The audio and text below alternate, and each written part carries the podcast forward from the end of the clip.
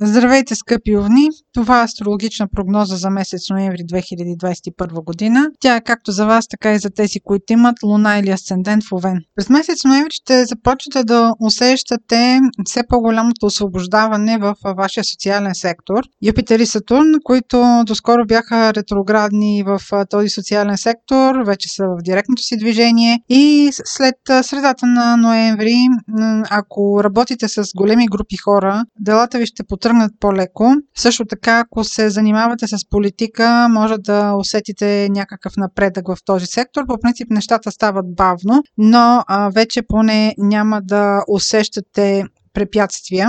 Големият импулс на месеца ще дойде от новолунието в Скорпион, което е в късните часове на четвърти ноември. Това новолуние може да се окаже предизвикателство за вашите финансови планове или ако имате намерение да правите инвестиция. Може да имате някакво усещане или въобще планове, че нещата се подреждат, вървят напред относно вашите финансови планове, но изведнъж се натъквате на, някакво, на някаква непреодолима пречка и изведнъж вашите планове да не се осъществят, примерно. Тук наистина трябва да ограничите експериментите, трябва да залагате на сигурното.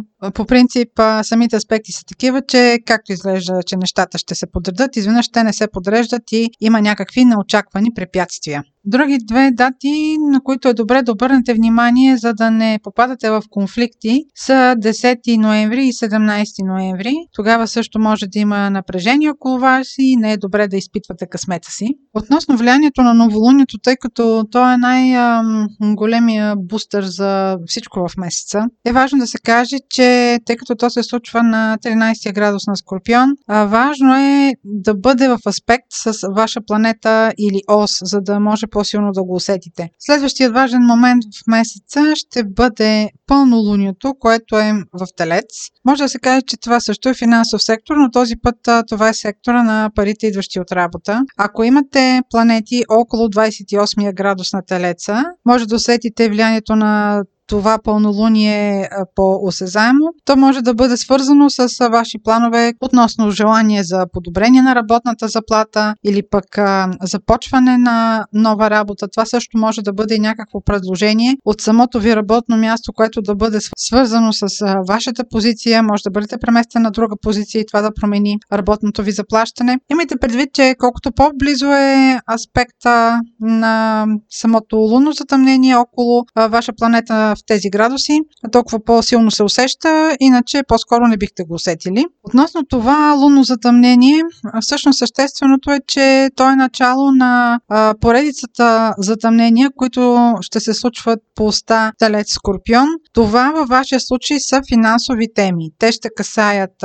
както работната ви заплата, така и инвестиционните ви намерения и парите в банката, разбира се. Може да се каже, че от деветнадесети ноември тази година до двадесет и осми октомври двадесет и трета година, когато приключват серията затъмнения по оста Скорпион Телец.